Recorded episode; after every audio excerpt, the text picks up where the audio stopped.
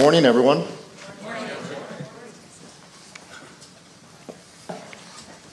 Let me put on my eyes here. Uh, we're in the fifth week of our series, The Gospel Story, where we've been taking a journey through the Bible in an attempt to show that, show you that it's not just a book of a bunch of random, independent stories with some good moral lessons to apply to life, but that from Genesis through Revelation, there is one overarching theme. There's one unbreakable scarlet ribbon that runs from beginning to end. One plan of God that's revealed, one person that the story is about, one hero who has come to save the day. My sons, over the past dozen years or so, have pointed me to some shows they've been watching in order to see what I think, to see if I could get into the show along with them. Shows that have been some of the most compelling, the most watched shows of our day. Shows like Dexter, Sons of Anarchy, The Walking Dead, Breaking Bad, Better Call Saul, Yellowstone, Peaky Blinders. You know what I found consistently in each of these shows is that there's no real protagonist, there's no true hero. Inevitably, if there's a good guy, they eventually go bad. A story is often enveloped in darkness, and you find yourself rooting for the lesser of two evils. The best shows never used to be this way. I have to think that maybe it's a reflection of our world where people have lost sight of God, lost sight of a moral right and wrong, who feel tainted and pessimistic and disillusioned by the evil, the moral compromise the endless conflicts and fighting, the pain people inflict on one another, and the sense of hopelessness that increasingly envelops our world. People get sucked into the depiction of others' misery, much like the daytime soap operas of old, because even though their own lives fall short of living the dream, they kind of find a little solace in knowing that at least they're not as messed up as those sad sack characters they're watching on the screen. Sadly, these shows just may be a closer reflection of today's reality. Maybe for too many people, They've given up on happily ever after and any hope of a hero entering the scene to save the day. In our story, the gospel story, there is one true protagonist, one genuine hero who never loses his way, who never morally compromises, who never goes bad. In fact, he never sins, whose love is genuine, so pure, so intense, so unwavering in the midst of evil that he puts his own life on the line with no intrinsic motive except to save others. He is the answer to what is wrong in our world. He is the remedy to what ails the human heart. He's the one who alone can redeem and restore. The hero of the gospel story, his name is Jesus. If you've been with us through these last four Sundays, you'll remember that we've broken the gospel story into themes that reveal the how, the what, and the whys of our world. The best explanation for why things are the way they are today our story is a story of reality, and we began with creation, where it explains how things began, and it was in sinless perfection. Then we moved to the fall, how things got all messed up, and why our world is the way it is today. Then we moved to the promise, where God reveals his plan on how he intends to fix it, how to make things right again. And then last Sunday, we looked at the law, which was given to Moses, which revealed God's holiness, his standard of perfection, has exposed our sin, how far short we fall from God's standard, and how impossible it is to save ourselves. A man will never find or create a solution to what ails the human race. Today, week five, enters our hero, Jesus Christ. And before we jump into our main text, I want to share with you a few quotes from several well known historical figures and their thoughts about Jesus. The first one, though, you probably have not heard of, and his name is Charles Templeton. Many years ago, it was said of him, an evangelist and a preacher at the time for an, or, for an organization called Youth for Christ, that he was the most gifted and talented young preacher in America. At times, he preached before stadiums that maybe had as many as 30,000 people, and yet you've never heard of him. But you've heard of his associate and friend, a man named Billy Graham, the world's most popular evangelist, who preached the gospel to more people than any single human being in history. Charles Templeton did not. Five years after they made their pronouncement about him, he walked away from his faith in Christ, saying that he didn't believe anymore. Fifty years later, a man named Lee Strobel, writing a book he would title The Case for Faith, decided to track down Charles Templeton in hopes of interviewing him. And he met Mr. Templeton in his home. He was now in his 80s. His health was starting to fail, but his mind was sharp. And Lee Strobel asked him, What do you think of Jesus Christ now? And this is how Charles Templeton answered. He was the greatest human being who ever lived. Everything good I know, everything decent I know, everything pure I know, I learned from Jesus Christ. Then Templeton's voice started to crack. Tears welled up in his eyes, and he uttered these words I miss him. Fifty years prior to this moment, a young promising evangelist and preacher said, I want nothing to do with Jesus anymore. He is now saying that I miss him. After saying those words, he covered his face with his hands and he wept like a baby.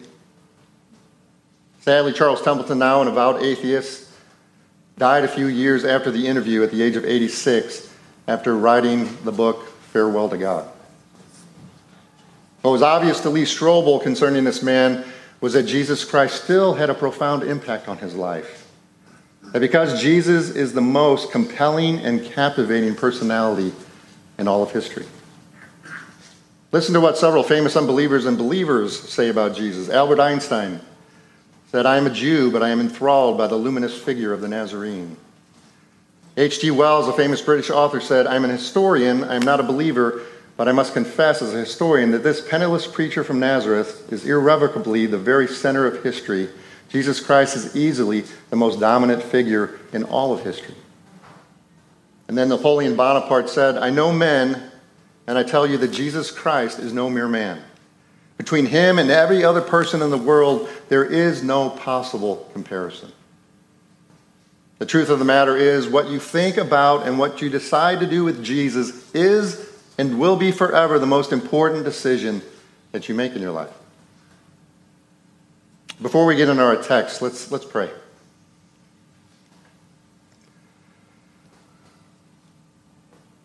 Dear Heavenly Father, we thank you for meeting us here today.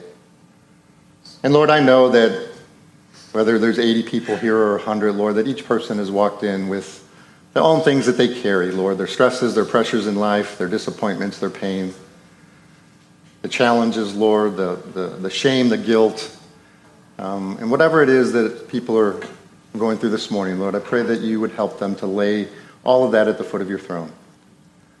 And Lord, I pray that you would help us to open our minds and our hearts to what it is that you want to say to us through your word this morning. Help us to more fully understand, Jesus, who you truly are, what you've done for us on the cross, and what that all means for our lives. And we ask that in Jesus' name. Amen. Let's go to our main text this morning. Turn in your Bibles to Philippians chapter 2, and we're going to start reading in verse 5. And if you don't have a Bible, you'll see some uh, underneath the chairs in front of you, and just go ahead and grab one of those and turn to Philippians chapter 2, verses 5 through 11.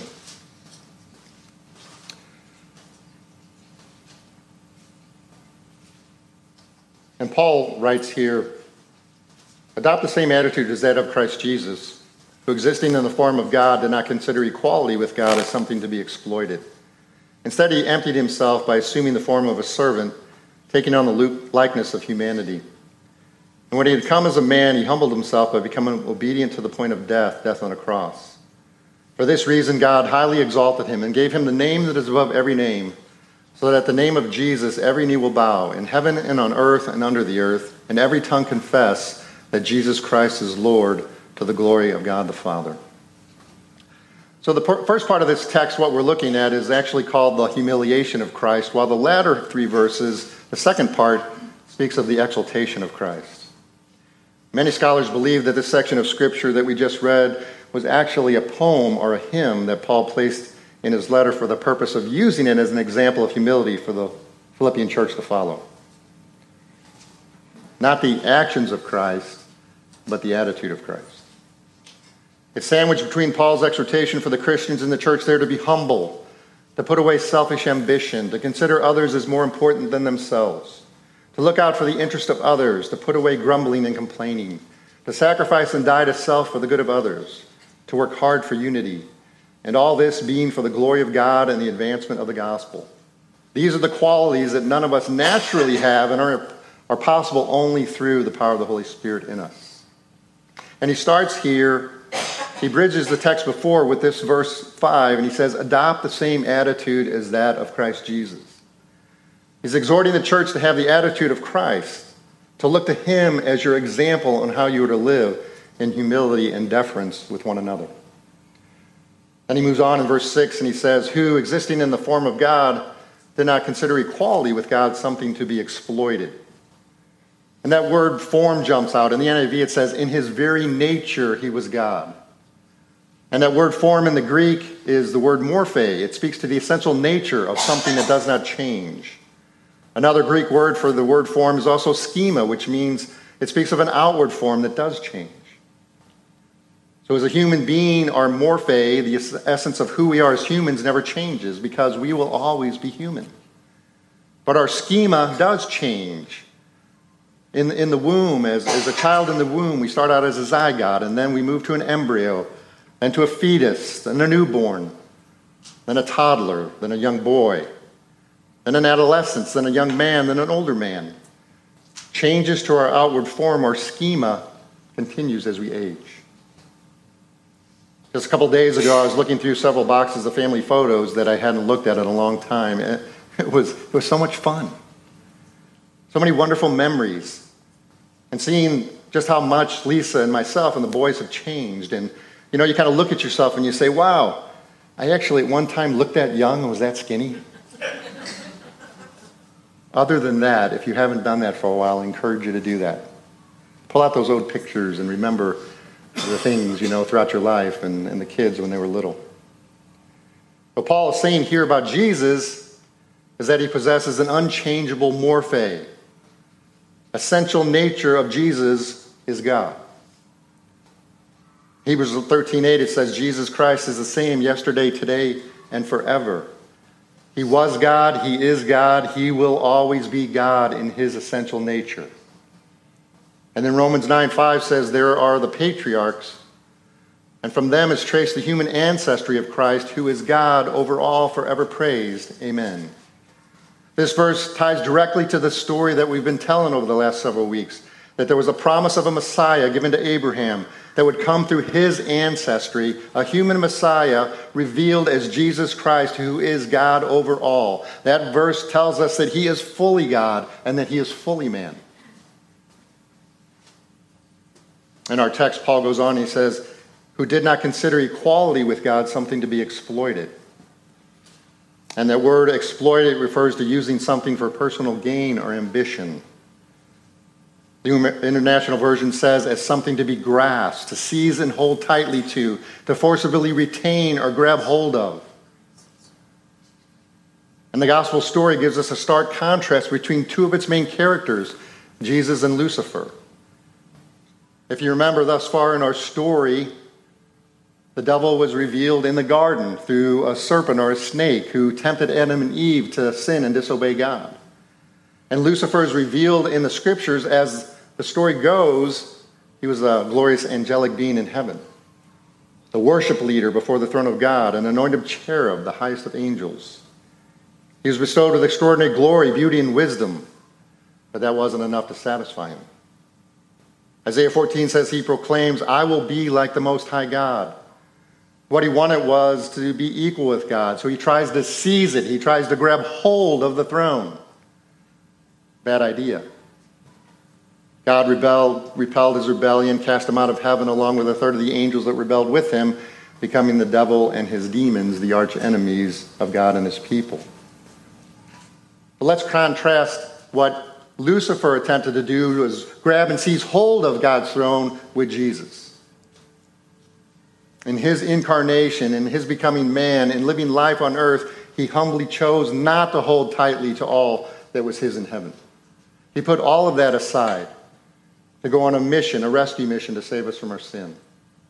He was willing to let go of all of his heavenly privileges, his preferences, and his rights for the betterment of others for the good of you and I. Once again, Paul is telling us that this is to be an example we are to follow as we love one another in Christian community. We're to die to ourselves, die to our rights and our privileges and our preferences for the betterment of others, for the good of the community. Let's move on in, in verse 7 in Philippians. Speaking of Jesus, Paul says, instead, Instead of grasping tightly to his rights and privileges and glory in heaven, he emptied himself by assuming the form of a servant, taking on the likeness of humanity. So, what did Jesus empty himself of? Not his deity. He didn't because he couldn't. Divinity was his essence, it was his nature, it was who he was and always would be. Just like as humans, we can never stop being a human. We can't change that essential nature of ourselves. Jesus emptied himself of his heavenly honor, his riches and treasures and divine glory to come to this earth in human flesh. In anticipation of the completion of his rescue mission, the finished work of the cross, the Father's raising him from the dead, Jesus says this in John 17, 4 and 5. I have brought you glory on earth by completing the work you gave me to do. now, Father, glorify me in your presence with the glory I had with you before the world began. Right there, Jesus is claiming he had glory with the Father before the world was even created. Once again, he's tying the gospel story together for us and how it all points to him. And then in John 6, 56 through 59, Jesus says, Your father Abraham rejoiced at the thought of seeing my day. He saw it and was glad. They said to him, You are not yet 50 years old, and you have seen Abraham?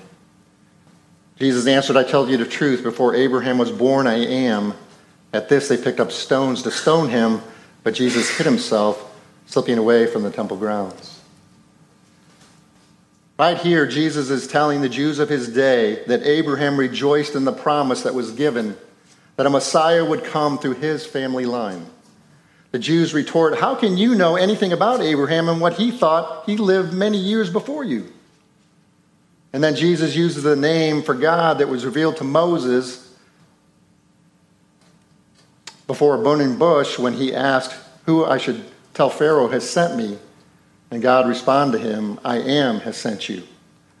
The name that God wanted to be identified as, Yahweh, the, the eternal, all powerful, sovereign God.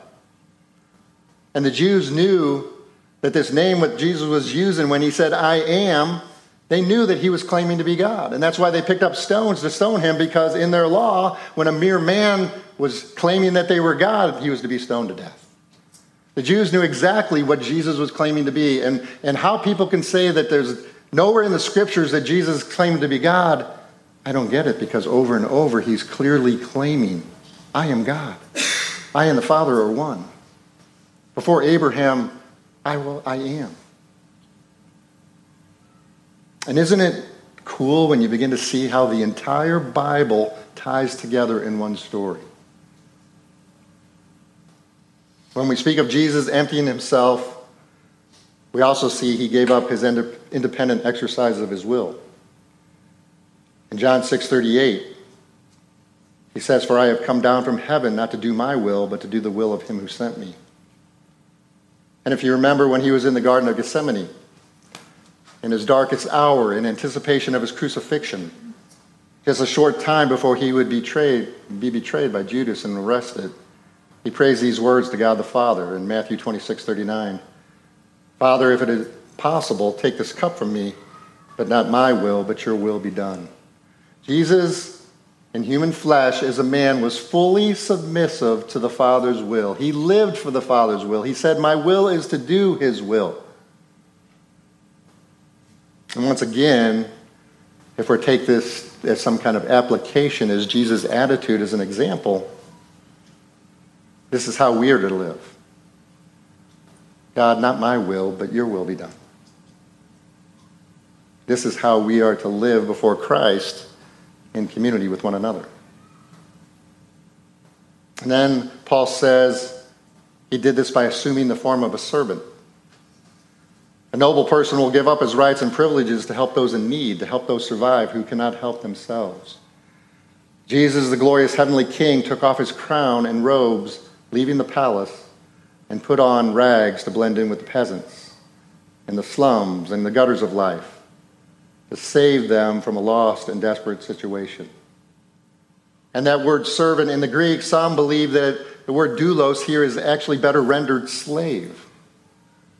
That Jesus accepted a slave's place, one who is totally subservient to the will of another. You see, he didn't come as king of heaven to be king on earth. That's going to come later.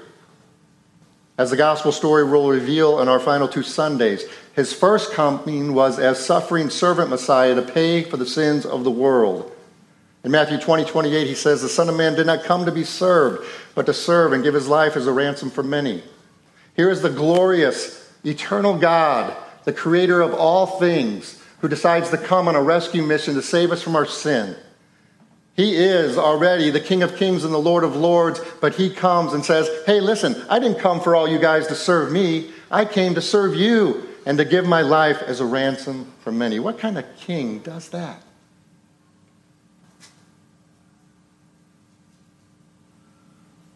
Once again, Jesus is our example. How often do we want the church to serve our needs and, and wants and desires rather than us serving Him in the mission of the church? How often do we expect our spouse or our kids or our friends to serve us as we rarely break a sweat for them? If that describes you, I hope you're convicted and do something to change it, to find ways to lay your life down in service of others. That is Christ's example. That is part of the meaning of Christianity. We're not here to consume, we're not here to take in. The church isn't here just to meet your needs and take care of you. You are here to be part of the mission of Jesus Christ that He's given us and to serve one another within that. Let's go on and read in verse 8. When he had come as a man, he humbled himself by becoming obedient to the point of death, even to death on a cross. Jesus literally became a human being. He wasn't half man and half God. He wasn't God masquerading as a human for a while. Jesus was and is forever 100% God and 100% human. And this is the mystery of the incarnation. This is where the morphe and the schema comes in. Morphe, in his very essence, Jesus was God. In his schema, in his external form, he was man. His form and schema changed as he grew. From an infant to a boy to a man. He looked like a man. He talked like a man. He walked like a man. He hungered and thirsted like a man. He cried like a man. And he bled like a man. But there was one big difference he was sinless. And this is why this man was the only man who could pay for the sins of others. St. Augustine says this The maker of man became man that he, the ruler of the stars, might be nourished at the breast, that he, the bread, might be hungry, that he, the fountain, might be thirsty, that he, the light, might sleep in darkness that he, the truth, might be accused by false witnesses, that he, the judge of the living and the dead, might be brought to trial by a corrupt mortal judge, that he himself, justice, might be condemned by the unjust, that he, discipline itself, might be scourged with a whip, that he, the foundation, might be suspended upon a cross, that he, courage and strength personified, might be weakened, and that he, very life itself, might die. When Jesus died on a cross, he died physically. When he rose from the grave, he rose physically in a glorified body. When he ascended to heaven physically, he sits now at the right hand of the throne of God in heaven physically, and he will return one day physically. And when you meet him face to face, you will see that he still bears the scars from the wounds inflicted upon him on the cross. This is really impossible in your mind to believe what anyone else would tell you is a crazy story. Unless you believe in a God who is eternal, who's sovereign, who's all powerful and all wise, who created all things and performs miracles, and because of that, he can choose to accomplish his plan of redemption however he sees fit. For then, when you really get it, when you fully understand the story, you also see him as a God who is love, who's forgiving, who is full of grace and mercy, who is the God of second chances, who absolutely adores and cherishes you and would go to any length, any means possible to save you from your sin and win you back to himself. A God who stooped down, way down, to make you great. Oh, what a wonderful Savior Jesus is. What we're going to see in the final verses of this text is God the Father's response to Christ's humility. We're going to focus on the exaltation of Christ. So let's read verses 9 through 11.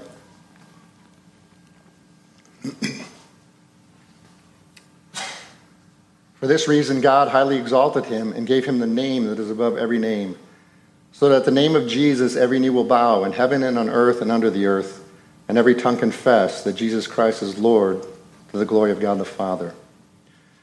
So he starts out these three verses on the exaltation of Christ, and he says, For this reason, he says, therefore, because of all that was accomplished in his humiliation, this is how God the Father responds to him he declares the following. And as we see, humiliation was followed by exaltation. This is why the cross was so shocking to the Jews of Jesus' day, for they were looking for a king of glory, a king of exaltation, not a king of service and humiliation. It's what they missed that their scriptures declared that the Messiah would first come as the Lamb of God, the suffering servant Messiah who would take away or pay for the sins of the world. But his second coming would be as the Lion of Judah, who will come as the conquering King Messiah to defeat and judge his enemies, to abolish sin, evil, death, and the curse of the fall, and restore all things to his original intentions of sinless perfection and glory. Jesus' stages of glorification were first his resurrection from the dead, where his disciples proclaimed that the tomb was empty. Come and see. Then it was his ascension to heaven, where his disciples looked up in bodily form, and Jesus ascends to heaven beyond the clouds. And then it was his dominion as Lord at the right hand of the throne in heaven, as the Father has bestowed on him all authority and power. The wrath of God has been appeased for all who believe. The work of redemption is now complete, it is finished, mission accomplished, promise fulfilled. Jesus' glory has been restored. Heaven's worship before him has been restored. All of his rights, his privileges, all his heaven's riches and treasures have been restored. His intimate fellowship with the Father restored. The full expression of his attributes restored. The full use of his independent will within the Trinity restored. Jesus is now in his rightful place at the right hand of the Father's throne in heaven, a place of authority and power for the one who alone has earned it, the one alone who deserves it, the Father in heaven has chosen to give him that place of honor and authority. And the name that is above every other name. There's some debate here, and as I've studied this, I don't believe that the name that is spoken of here is Jesus. For that name was a common name that was given to many people of his day. The name the Father has bestowed on him is that of Lord. It's a reference to the office or rank conferred on Jesus by the Father, his glorious position where he now holds all authority and power in heaven and earth. Ephesians 1 20, 21 says, God the Father exercised this power in Christ by raising him from the dead and seating him at his right hand in the heavens, far above every ruler and authority, power and dominion, and every title given, not only in this age, but also in the one to come. Jesus Christ has been declared by God the Father that he is Lord of all. And then Paul says that every knee shall bow in heaven and on earth and under the earth, and every tongue confess that Jesus Christ is Lord to the glory of the Father. Paul's not indicating here that all will in the end be saved. Not at all. He's saying that God's design is that all people everywhere should worship and serve Jesus as Lord. And they will show their recognition of his lordship by a bended knee and through words declaring him as Lord, whether they, do so from a heart of worship or do so from a heart of bitterness and regret. He says, Everyone in heaven, all believers and heavenly beings at home with the Lord will declare he is Lord. On earth, all who remain alive at his departing and in the future will declare that he is Lord. Under the earth, all who have rejected him, those who refused him in this life, will get what they deserve for all eternity in hell. To not have God in their lives. And as a result, to forever be denied any access to his love and goodness. To live forever separated from him. They now know Jesus is Lord and acknowledge it through bitterness and hardness of heart, but they will still declare Jesus Christ as Lord. And all of this, both Jesus' humiliation and exaltation, has all been for the glory of God the Father. And once again, we can pull an example of how we are to take on the attitude of Christ. In 1 Corinthians 10:31, he says, "So whatever you eat or drink, whatever you do, do everything for the glory of God." Place that verse up against your life.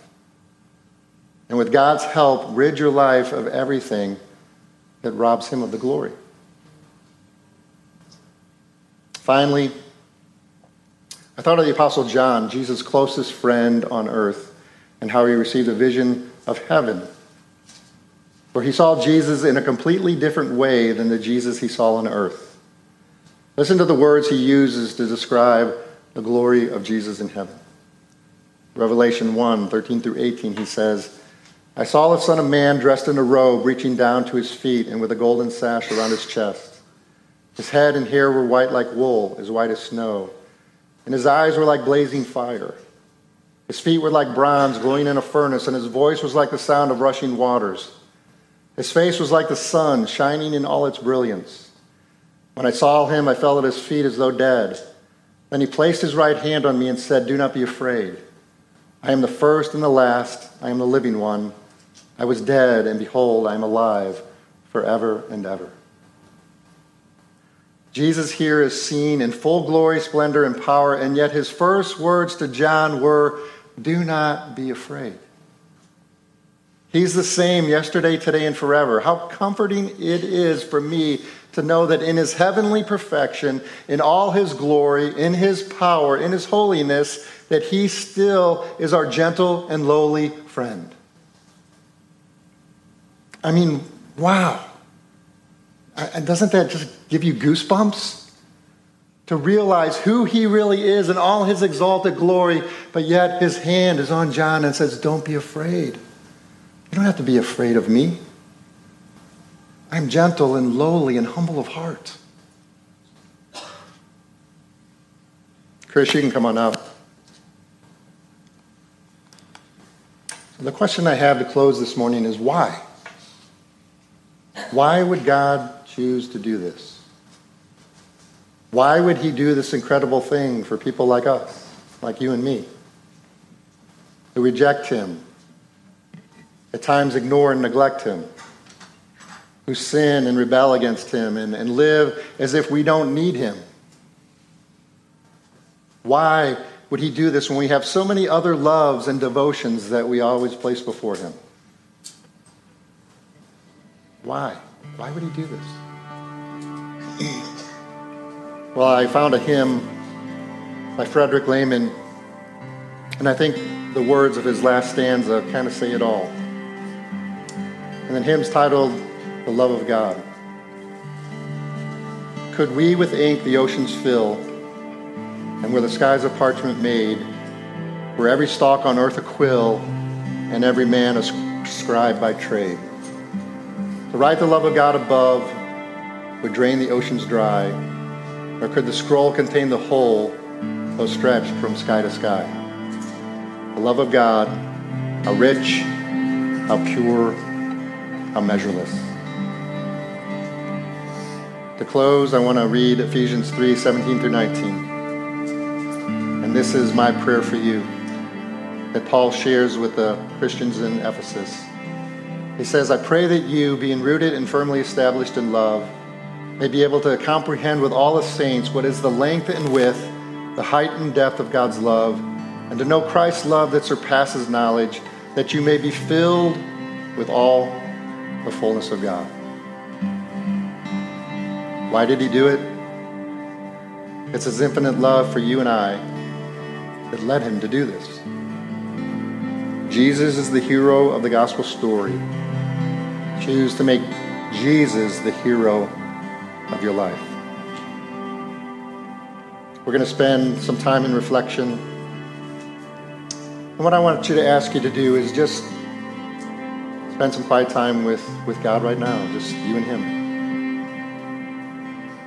And the question I, I want you to ask Him is Jesus, where do I really stand with you? Have I really put my faith and trust in you as my Savior? Have I really surrendered my life to you as Lord? And Jesus, how may I be robbing you of your glory? Through my pride or through my selfishness? Through my independent spirit or my grumbling and complaining? Through my expectation to be served and not wanting to have to serve others? Through the idols I have that rank so much higher than you? Through the sin I cling to Show me the ways that I don't glorify you. Show me where I really stand in my heart with you. He died for it all. So take this time and confess to Him and turn from your sin and turn to Him. And leave here surrendering all to Him as Lord, believing no longer that you are powerless over your sin, but instead believing you are a changed person by the grace of God. The God who came in human flesh to set you free.